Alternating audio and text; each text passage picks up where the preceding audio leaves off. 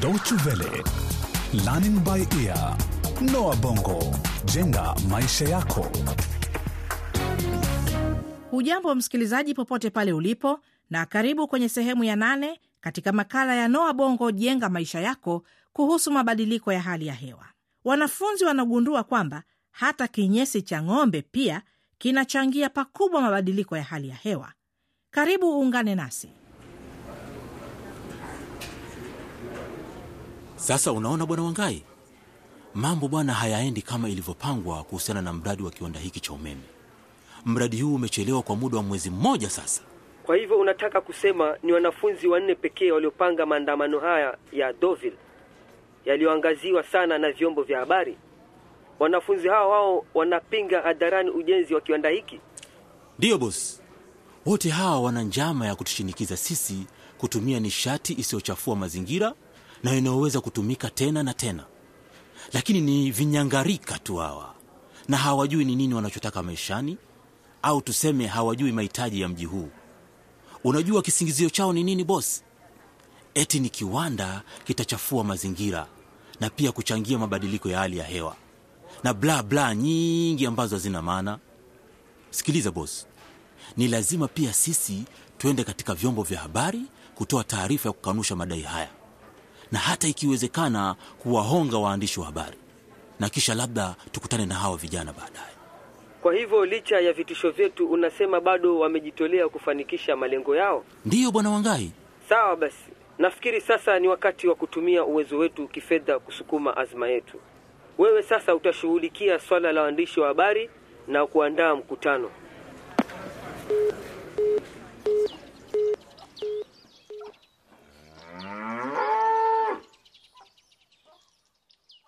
Joshua, kwa nini tunafanya mkutano huu katika zizi hili la ng'ombe?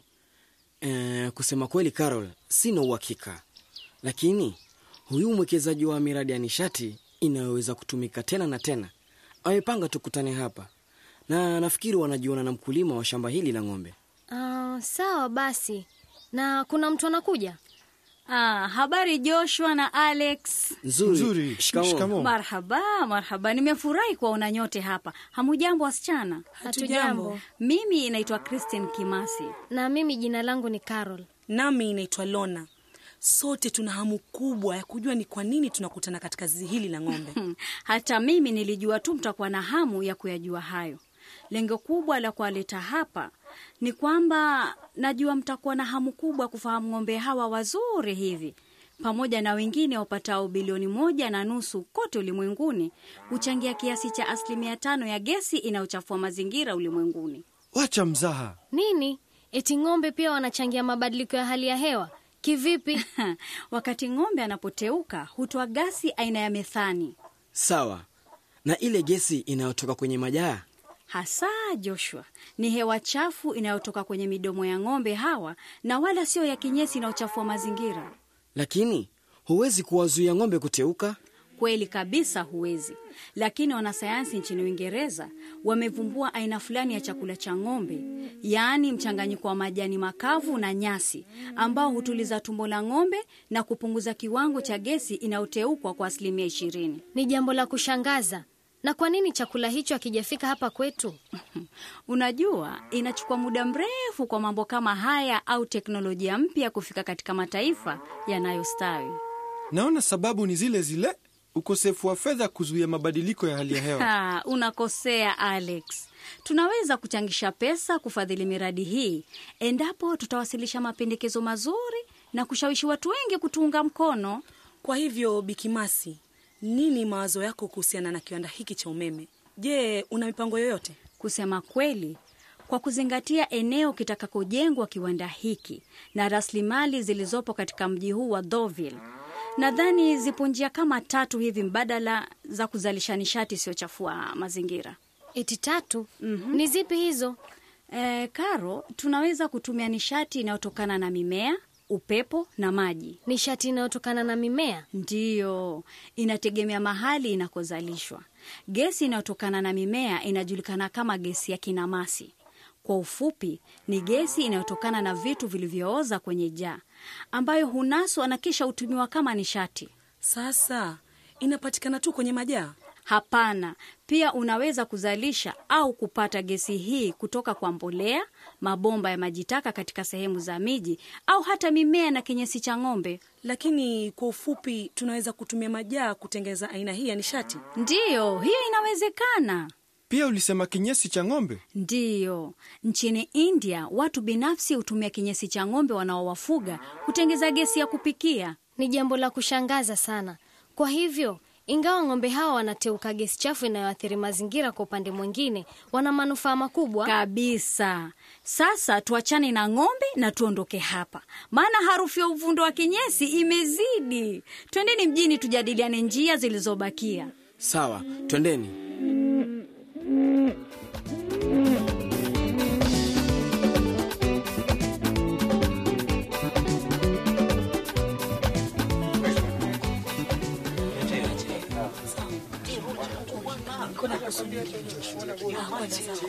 Nyamazeni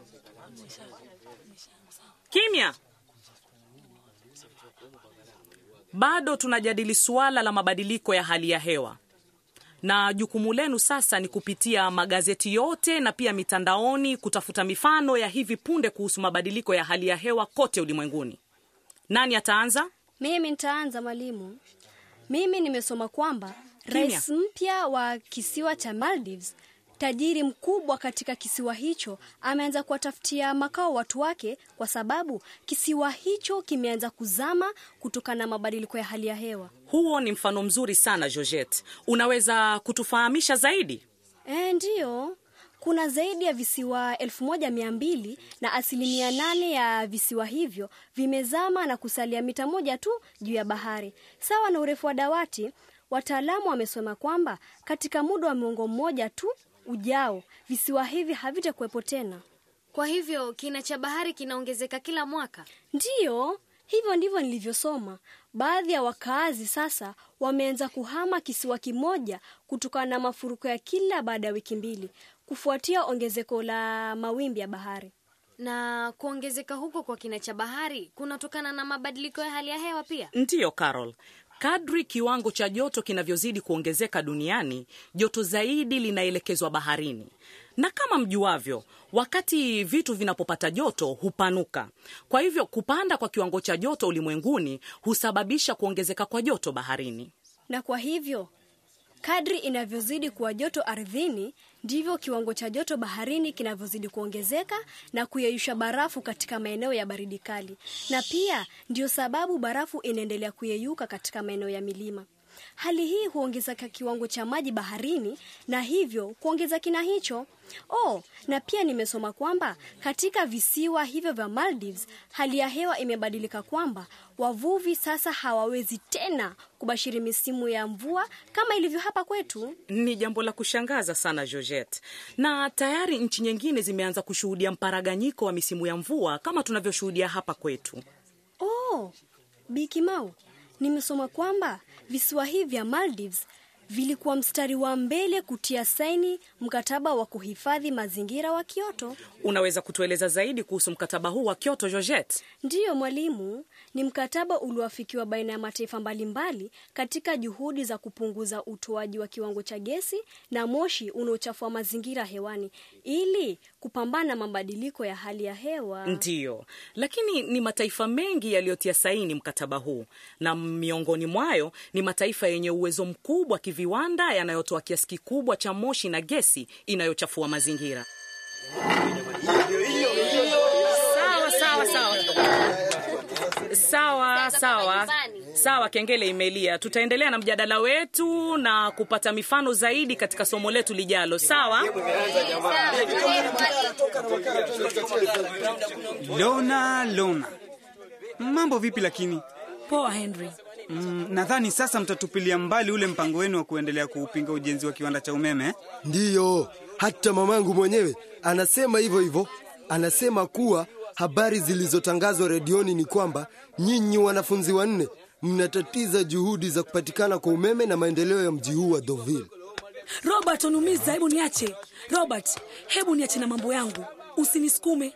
Una maana gani ukisema umesikia kwenye redio? Ah, nenda usome gazeti la leo. Kila mmoja anasema kuwa nyinyi ndio wakulaumiwa endapo umeme hautapatikana hapa. Wewe wewe, Henry, mwache.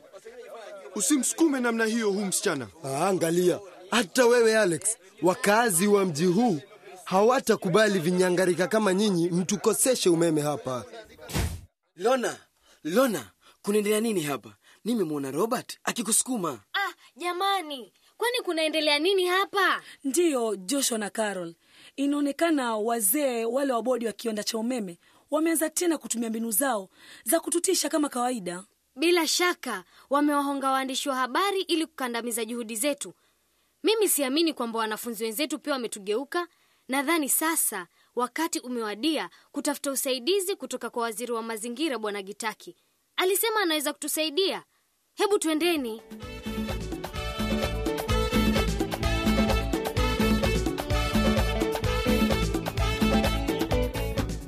Na kufikia hapo ndio tumekamilisha makala ya leo katika Noa Bongo Jenga Maisha Yako.